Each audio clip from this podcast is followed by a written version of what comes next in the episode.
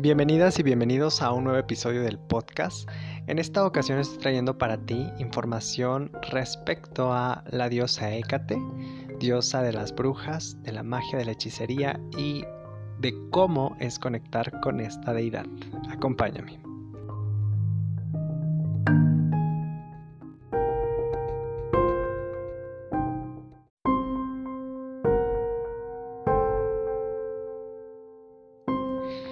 Me parece pertinente abordar el tema de la mitología, ya que siempre es importante saber de dónde vienen los orígenes y la historia de las deidades con las que deseamos trabajar, o al menos de las deidades que conectan también con nosotros, cómo, es su mitología, de dónde vienen, eh, los cultos, la historia. Creo que es importantísima esta parte. Entonces voy a comenzar diciendo que el culto de Hécate se origina en Asia Menor, en la región de eh, Legina o en la región que hoy es, bueno, ciudades como Caria y Legina, en el actual Turquía. Se sabe que se originó ahí el culto porque descubren algunas cerámicas y hay algunos, unas muestras de, lo que fue el templo dedicado a esta deidad. Aunque pues muchos dudan de que su verdadero nombre sea Hécate, ya que ese es el nombre que le dan los griegos y que esta deidad eh, llega a Grecia, ¿no? o, los griegos se llevan este culto a sus polis. Entonces, Hécate es una deidad que procede o al menos es considerada como un culto extranjero, ya que no se origina dentro de las propias polis griegas. Eh, aparece en diferentes mitos como un personaje secundario. es por eso que también no hay como una información completa o ella no tiene un propio mito sino que aparece como un personaje secundario en los mitos de otras deidades, como el caso de Demeter, en el canto de Homero a esta diosa. Y en este punto, al menos, eh, Hécate es mencionada, ya que es ella quien le ayuda a Demeter a encontrar a su hija. Pues el mito nos dice que Demeter estaba buscando a su hija ya que había sido raptada pero no la encontraba. Entonces Hécate le dice que la escuchó gritar, pero que no vio hacia dónde se fue. Le sugiere ir con el dios Helios, que en ese momento estaba brillando y que él vio todo. Entonces se acercan a él, él les dice que claro, que él escuchó y vio que Hades se había llevado a, Perséfone. Entonces, eh, con esta información, pues ya nos da unas pistas de que Hécate posiblemente era la noche, que no pudo hacer nada en esos momentos ya que estaba brillando el sol. Otro de los autores que habla de Hécate es Hesiodo, precisamente en el siglo 8 a.C.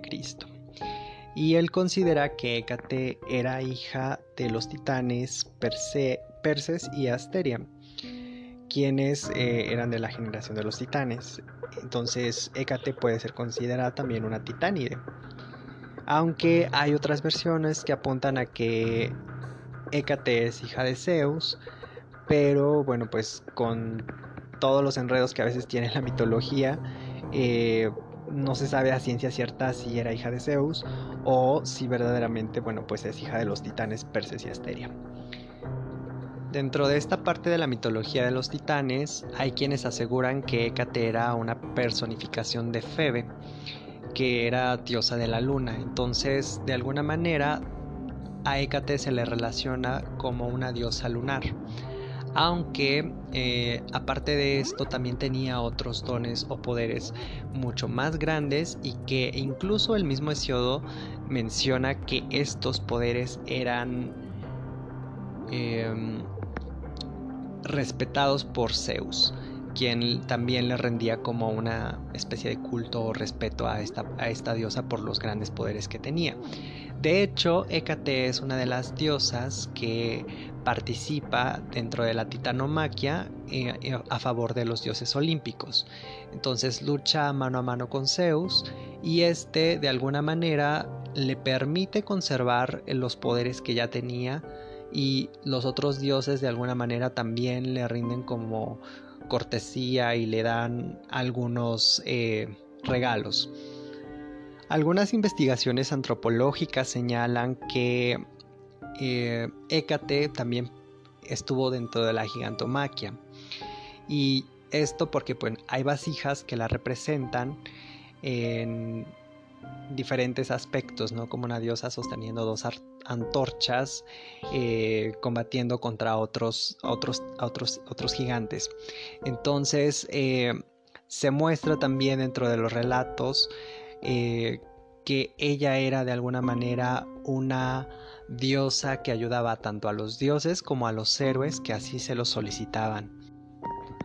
Hasta este momento ya tenemos algunos de los rasgos más importantes de la diosa Hécate, que eran la representación de la luna, la eh, que dentro de los mitos, como lo, lo mencioné con el de Demeter, y la representación de Febe nos hacen como esta alusión a las cuestiones de la oscuridad y la luna. Después la tenemos como una diosa poderosa que ayuda a dioses y a eh, héroes. Entonces ya tenemos dos características importantes de ella. Ahora bien, ¿de dónde procede esta idea de que también era una diosa del inframundo, del oculto o del oscuro? Y es que dentro del mito de Demeter y de Perséfone, encontramos que Hécate fue quien se ofreció a acompañar a Demeter en la búsqueda de su hija y que cuando se arregla toda esta situación con Zeus ya desde que se iba a pasar eh, esta temporada con su madre y esta temporada eh, con Hades, es Hécate quien de alguna manera acompaña a Perséfone hasta el hasta pues el, el, infierno o el Hades, ¿no? Entonces, este ya aquí encontramos esta cualidad que tiene esta diosa aparte de que también es mencionada como una diosa que tenía la habilidad o al menos eh, el poder de estar en el cielo, en la tierra y en el inframundo. Entonces ya de alguna manera están reunidas algunas de estas cualidades que tiene esta diosa. Y ya dentro de este término también adquiere otra capacidad que esta de diosa guía, ¿no? Aparte de que guiaba a las almas al inframundo, también se le concibe como una diosa de los viajeros que guardaba a estos en los caminos o también a los marineros en, la mar.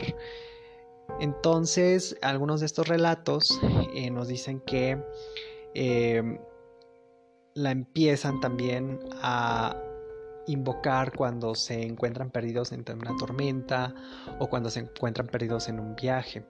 De hecho, hay una relación muy particular y muy cercana entre la diosa Hécate y el dios Hermes, que también era considerado dios de los viajeros y de los caminos. Antiguamente en los caminos griegos se ponían una especie de estatuas llamadas hermas, que eran como o que servían como una especie de guía o de límite o de frontera. Y ya después eh, se empiezan también a poner algunas estatuas de la diosa sobre los caminos. Y se le empieza a nombrar también como diosa de las encrucijadas. Otro de los aspectos de esta diosa es que también se lo consideraba como guía de los hijos en el crecimiento y una diosa a la que se invocaba para que asistiera a los partos en una de las, eh, de las narraciones de Hesiodo nos dice, la crónida la hizo nodriza de todos los hombres que, después de ella, vean con sus ojos la luz de la chispeante Eos. Y ya con esto, pues tenemos otra eh, cualidad más de esta diosa que es estar y participar en el parto, en el alumbramiento y por supuesto en el crecimiento de los hijos además de que se le empieza a relacionar también como una diosa del hogar, que cuidaba las puertas.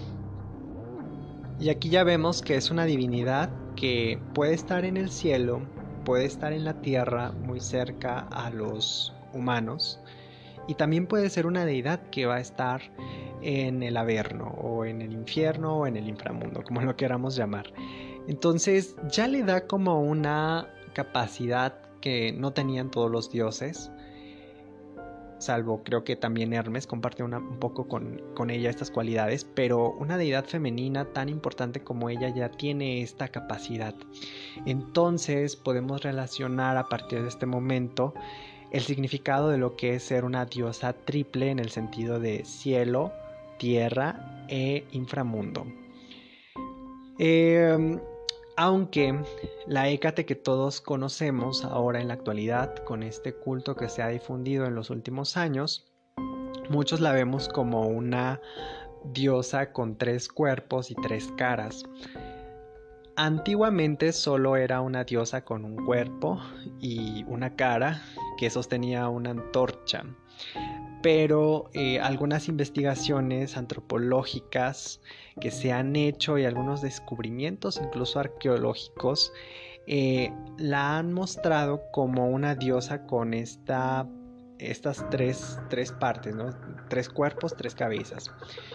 Em, esto porque se encontraron algunas de las que son esculturas que la representan, que datan del año 420 a.C., hechas por Alcámenes, y muestra tres mujeres rodeando un pilar. Algunos antropólogos y arqueólogos también la vincularon con las eh, Carites, que son conocidas como las tres gracias, eh, como diosa de la belleza, naturaleza y la creatividad humana. Pero eh, no, no es como... No es así, ¿no? No es como al 100% esta información, sino que se le vincula más directamente o al menos algunos creen que estas tres diosas o estos tres rostros de la diosa representan precisamente el mito de Demeter la doncella que es representada por Perséfone, la madre que es representada por Demeter y la anciana que es representada por Hécate. Pero también estos tres cuerpos o estos tres rostros eh, llegan a simbolizar las tres fases lunares, lo que es eh, la luna creciente, la luna llena y la luna menguante que representan eh, de alguna manera la transición del ser humano o las etapas de la vida femenina como doncella, madre y anciana. Aunque otra información también sugiere que estas tres representaciones o estas tres diosas son Artemisa, Selene y Hécate, como antiguas o representantes de la o del culto lunar, ¿no? Que están relacionadas con ello. Entonces podemos ver a esta, a esta deidad y a esta vinculación que tiene con otras deidades, ya sea Demeter y Perséfone o Selene y Artemisa.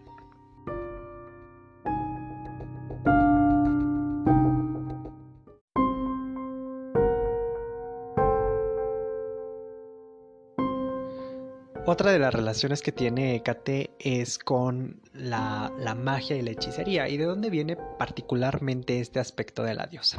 Eh, dentro de algunos de los relatos, como el de los argonautas, se le menciona eh, que es una de las diosas que se invocan para los rituales y eh, pues todo esto relacionado también con la diosa, bueno, con la representación de Circe, que es como la primera bruja, ¿no? Por así decirlo, que, es representada y que tiene una o que guarda una relación. Incluso hay mitos que relacionan a Hécate con Circe y Medea, ya sea que sean hermanas o que éstas sean sus hijas, aunque eh, la diosa también es representada como una diosa virgen a la que nunca se le conoció un, una par masculina, entonces, eh, o una figura masculina. Entonces, no podemos decir que Circe y Medea sean hijas de Hécate, pero sí que tienen una relación muy importante con la diosa. De hecho, en los cultos importantes a ella, pues los magos, las brujas o brujos eh, que ocupaban las plantas como medio para sanar, invocaban a los poderes de esta diosa. incluso, bueno, pues la magia dentro de la antigua Grecia era algo bien vista cuando pues esta tenía que ver con la sanación o cuando algunos de los personajes más conocidos de la mitología acudían a los oráculos para saber su destino. Ya tenemos esta presencia de la magia y no es como mal vista, pero sí era mal vista y tenías una connotación negativa cuando ésta se trataba o se usaba para dañar a otra persona. Era cuando la magia ya no era bien vista por los griegos. Entonces, guardaba relación con hechiceros y con brujas, con la invocación de los poderes, la invocación de, de ayuda para sanar y sobre todo pues para curar eh, por medio de la botánica. En la antigüedad también se hacían una serie de rituales dedicados a la diosa, eh, como la celebración del Deifnon y la celebración de la Numenia, que eran pues celebraciones dedicadas como a la cena que se hacía durante la noche de luna nueva en la que las personas de una familia, bueno, pues hacían un banquete honrando a la diosa en la que se comían algunos de los elementos o, alimentos relacionados a la diosa. Posteriormente, en la, en la, luna nueva, afuera de las casas se dejaba un banquete para la diosa o comida, un plato con comida que tenía huevos crudos, algunas, eh, algunas partes de pescado, este, carne cruda, eh, aceite de olivo y también se dejaba fuera una vela o una antorcha como símbolo de respeto a la diosa. Aunque bueno, pues también hay personas que dicen, o dentro de estos relatos, que las ofrendas generalmente se dejaban en los cruces de caminos, porque pues era la diosa de las encrucijadas. Ya muchísimo tiempo más tarde, con la llegada del cristianismo y la expansión de este, pues a la diosa se le dieron ciertos tintes demoníacos o infernales. Se le llegó a relacionar como una diosa eh, guardiana del camino del infierno, de los caminos del, infierno, y representaba, o al menos era representada por una cabeza de caballo, una de perro y una de, de humano o de mujer. Entonces, esta relación empieza como a darle como aspectos muy demoníacos, ya que retoman esta parte de ser una guía de las almas al inframundo y le dan como que ese toque todavía más infernal y la, consideran como una especie de demonio, ¿no? Entonces eh, el cristianismo vino como que a cambiar muchas de las... Eh, de los aspectos de ciertos dioses, si bien sustituyó los cultos de unos por otros, eh, pues en el caso de algunos se les demonizó tal el caso del dios Pan o la propia diosa Hécate.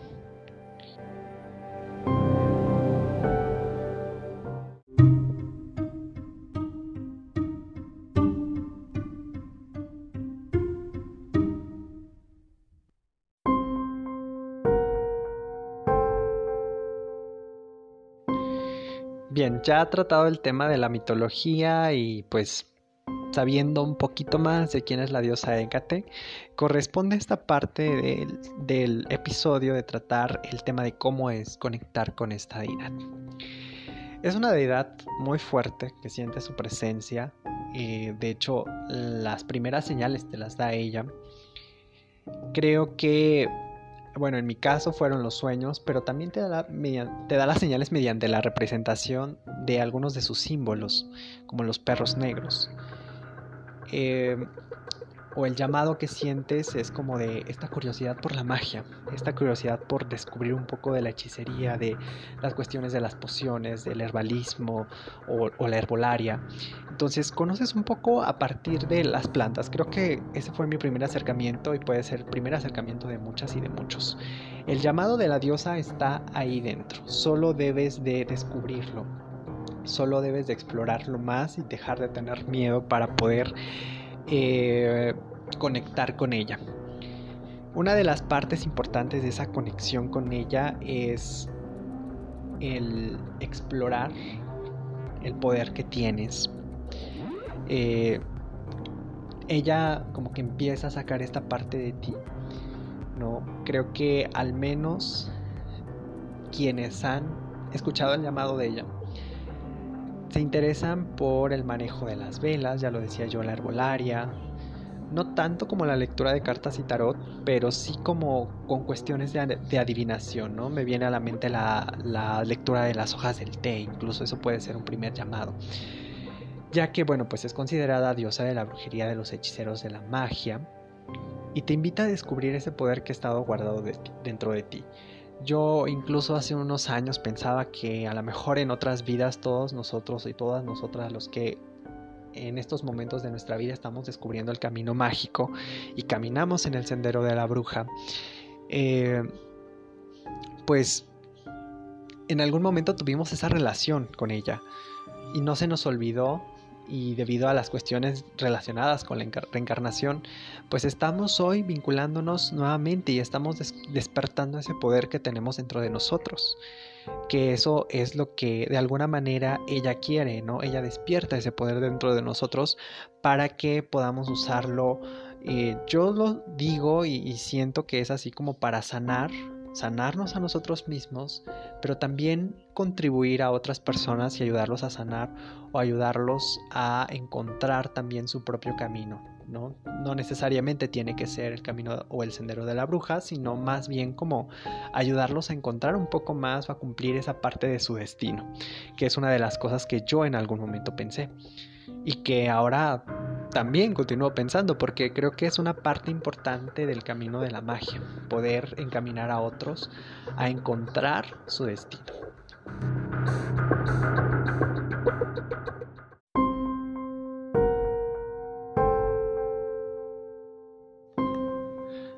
Hace un tiempo me encontré un post en Instagram de una cuenta que era Arcanum Luna Store eh, digo, creo que en estos momentos ya han cambiado su usuario, pero es un post muy interesante sobre el camino de la doncella y de quienes iniciamos este camino como un compromiso con Hécate y con la magia.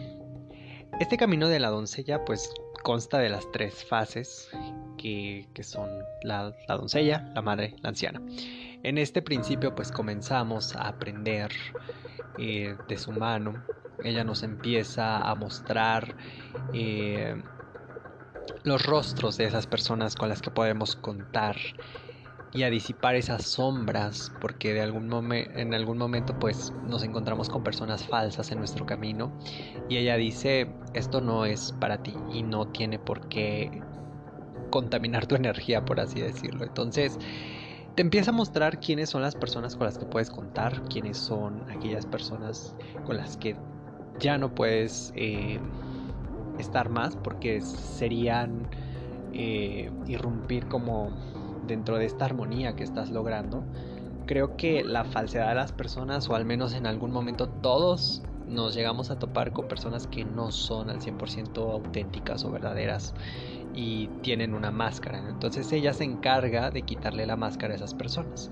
He escuchado relatos acerca de personas que cuando inician el trabajo con Hécate o este camino de la doncella, pues o terminan relaciones de amistad de muchos años o relaciones de pareja, ¿no? que es algo que ella te muestra, o sea, ella te quita del camino todas aquellas personas que ya no son necesarias en tu vida porque tú has iniciado un compromiso con ella, ¿no? Y no siempre es así, eh, pero siento que es como un acto de purificación. Creo que ella depura todo lo que ya no necesitas en tu vida. Entonces, eh, hasta cierto punto dentro de este camino podemos encontrarnos con un pequeño sufrimiento, por así decirlo, porque pues echamos de menos a esas personas que creíamos que eran nuestros amigos, nuestras amigas, la pareja, el novio, la novia, eh, el esposo, la esposa incluso en algunos casos. Entonces ella te agarra o te toma de la mano para decirte que pues no estás solo, que en este camino te va a abrir los ojos. Y hay una frase dentro de esta publicación que me llamó muchísimo la atención que nos dice eh, ella te, te, te, ayudará no como a elegir a abrir los ojos. Si perdonas y te atas al pasado o enfrentas y sueltas para abrirte paso al futuro. Y esto es una pieza clave, porque me encanta cómo lo ponen, o sea, atarte al pasado es, perdonar y atarte al pasado, no seguir estancado como dentro de la misma energía de, de esas mismas personas, ¿no? Ok, ya la perdoné y pues ya, ¿no? Sientes que no, no, no, no, no influye o no te afecta, pero en el fondo todavía tienes como un lazo o compartes un vínculo o ahí está ese vínculo, no sé, yo lo he interpretado de esta manera. Así que es enfrentar a esas personas, dejarlas atrás de tu vida, soltarlas para siempre para que soltarlas para siempre para que ya nunca formen parte de tu vida. O sea, decir, ya no me importa, ya no me interesa quién eres, quién si estabas conmigo o no, ya me has demostrado tu verdadera cara, entonces ya no me interesa saber nada más de ti, ¿no? Entonces te abres paso al futuro. Y justo de estas pruebas te pone durante este tiempo que estás transitando como este camino, ¿no? Y a veces, o sea, son pruebas difíciles, y yo lo digo así porque en algún momento me tocó toparme con una persona de mi pasado. Y es que es una situación que ahorita ya siento como que me da risa. Pero si vieran ustedes, ¿no? Como la cuestión de... Chin, cuando yo... Cuando esta persona apareció en mi vida, yo dije, ok, como por qué aparece ya en este momento en el que yo ya estoy como concentrado en mí, en mi energía, estoy haciendo, estoy desarrollando mis proyectos, ya me siento muy bien, ¿no? Y aparece esa persona. Entonces yo dije, no, pues siento que ya no me interesa, pero a veces lo que uno siente por una persona no desaparece al 100%. Entonces era la experiencia que quería contarles, ¿no? Eh, hablamos nuevamente, nos vimos nuevamente y pues ah, la sorpresa fue, sigue siendo la misma persona que era antes. O sea, creo que las personas nunca cambian y eso sí es una gran mentira, que las personas cambian, no crean nada de eso. Este, fue como de que ya te diste cuenta, como la clase de persona con la que te relacionaste. O sea, ibas bien, te pongo este obstáculo y fracasas porque todavía no has soltado. ¿No? Entonces, esa ha, sido, esa ha sido, hasta el momento ha sido una prueba muy grande. Que yo dije, ching, pues siento que ya la pasé, ¿no? O sea, siento que tal vez esta persona regresó por algo, tengo que cerrar una herida del pasado que todavía estaba abierta. Y pues parece que la herida se hizo peor, se hizo más grande, ¿no? Entonces ella te muestra esto, ¿no? Que es como de tenías que haber aprendido la lección, tenías que haber dejado claro que esta persona ya no era más parte de tu vida. Y entonces aquí viene esta parte, ¿no? De que sí es doloroso, sí es eh, fuerte, ¿no? Hasta cierto punto. Porque me demostró el rostro de esta persona tal cual era, ¿no? Anteriormente, pues la situación había, nos habíamos dejado porque lo mío eran como yo infería cosas, ¿no? Pero ahorita ya son certezas de que esta persona es así, así, así. Entonces, creo que me dejó claro el camino. Entonces, pues, si ustedes en algún momento quisieran trabajar con ella, tienen que darse cuenta que no la pueden engañar, que cuando te pone las pruebas es para que, verdaderamente tú cambies tu perspectiva, para que te des cuenta de lo que ya no necesitas en tu vida y aprendas como a valorar más el presente, lo que tienes y en este caso el compromiso que tienes con la magia, con la hechicería, con las cuestiones relacionadas al oculto. Entonces, esa es una pequeña lección que me dio a mí y es algo que les estoy compartiendo a ustedes para que sepan bien a qué a qué le tienen que o sea, como que para que vayan tanteando el terreno, ¿no? Entonces, esta fue una pequeña experiencia. Voy a continuar. Y bueno, dentro de este orden de ideas, o bueno, más bien otro orden de ideas, eh, siempre nos acompaña. Eh, está ahí como voz, está ahí como parte de tu conciencia, está también como algo, yo lo digo, es como algo que sientes, ¿no? Porque cuando nos sentimos un poco solos, un poco solas, eh, a mí me pasa, ¿no? Que cuando me he sentido así como muy bajoneado, y miren que a veces a mí los bajones emocionales me pasan muy seguido, ¿no? Entonces, decido prender una velita y cierro los ojos y, le cuento todo lo que, lo que siento, ¿no?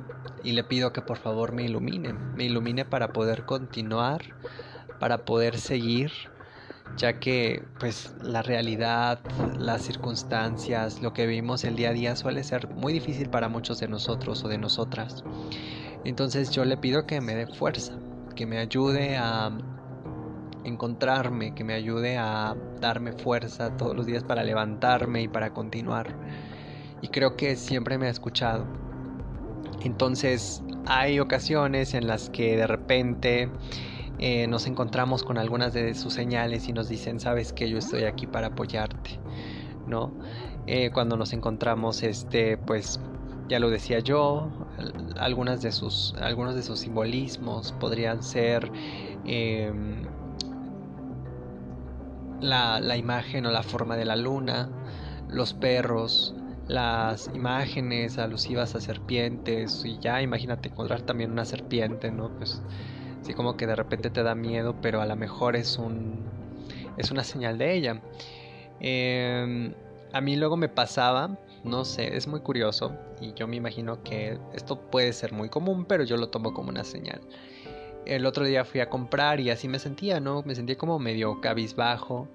Entonces en el transporte público se subieron una, una chica como de, de 13, 14 años, su mamá y su abuelita. Y yo las vi y, me quedé así como de... Es la representación de la doncella, la madre y la anciana. Claro, ella me está enviando esta señal de que no me debo de sentir solo. ¿no? Entonces, esa fue una de las señales que yo he interpretado. Y creo que em, pues sus manifestaciones son múltiples. Y en el caso de el cómo conectar, cómo, bueno, pues creo que una de las cosas más importantes es invocarla eh, en la luna nueva, siempre cuando como que te vas a presentar ante ella, es como de durante la luna nueva. Y ya en esa luna nueva, eh, pues acondicionas tu espacio, tu lugar, si es que practicas brujería, pues en tu altar. Y si no lo haces, eh, lo puedes hacer en un espacio de tu habitación, de la sala, de la mesa, donde tengas una mesa. Entonces, eh, en mi caso, bueno, pues yo decidí tener una imagen de ella eh, y la tengo en mi, altar, ¿no? El que, yo creé. Pero si no es así, mira, pues incluso hacer como algún dibujo de la triple diosa, eh, puedes imprimir alguna imagen, alguna postal de, la triple diosa, de, de Hécate. Y cuando estés así, como, como completamente solo, trata de meditar, trata de tranquilizar, trata de calmar tu mente. Y pronuncia su nombre tres veces. Hécate, Hécate, Hécate o lo puedes hacer doncella, madre, anciana, ¿no?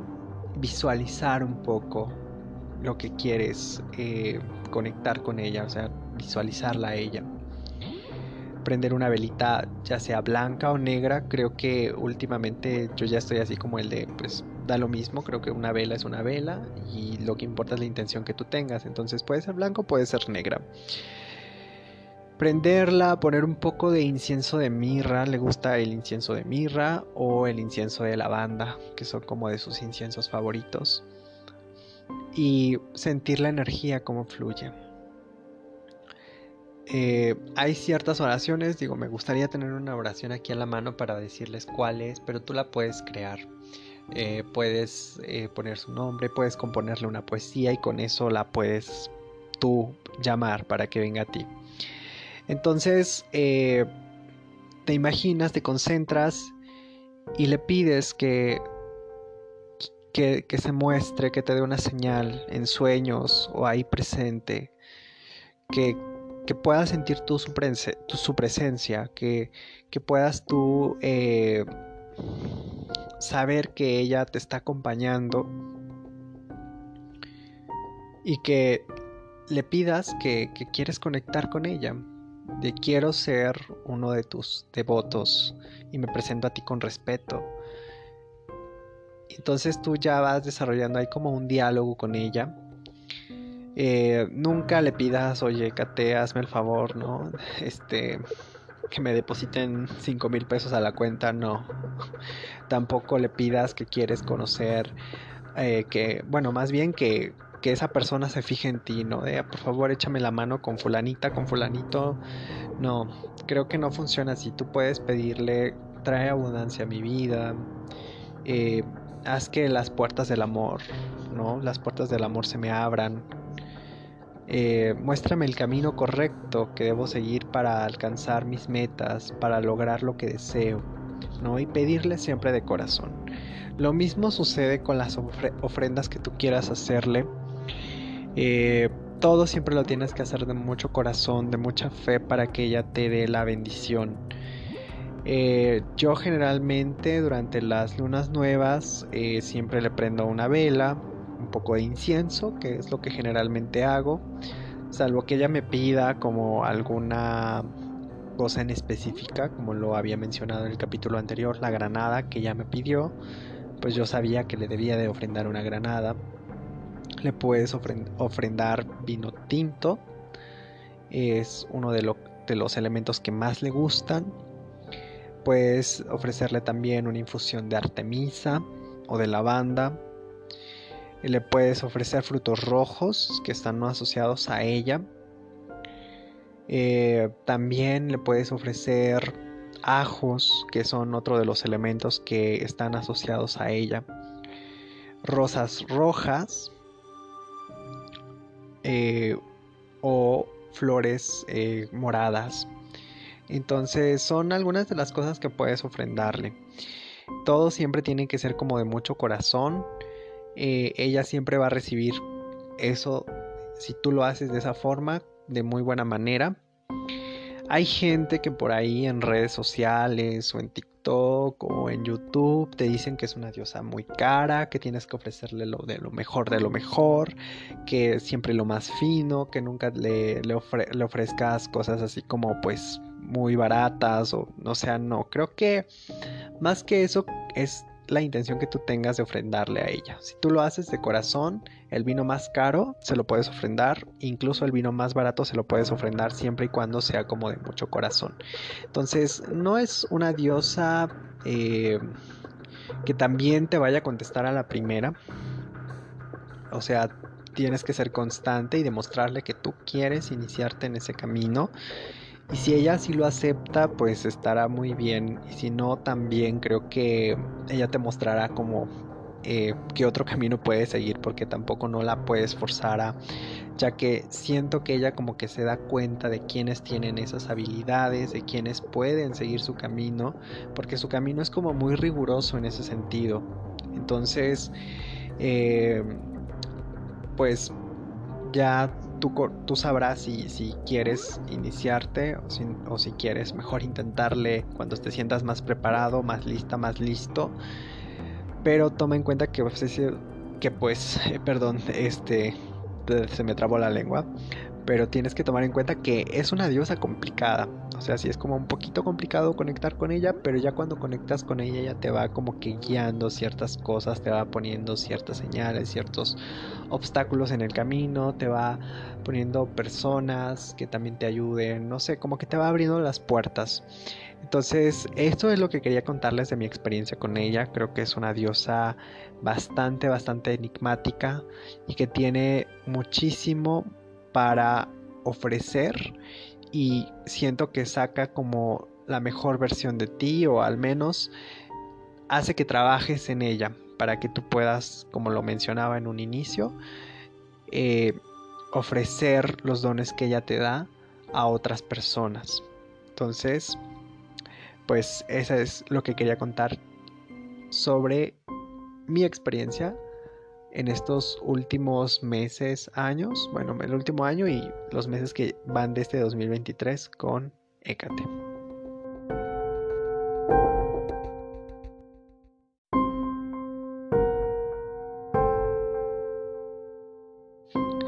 Agradezco mucho que le hayas dado clic a este episodio.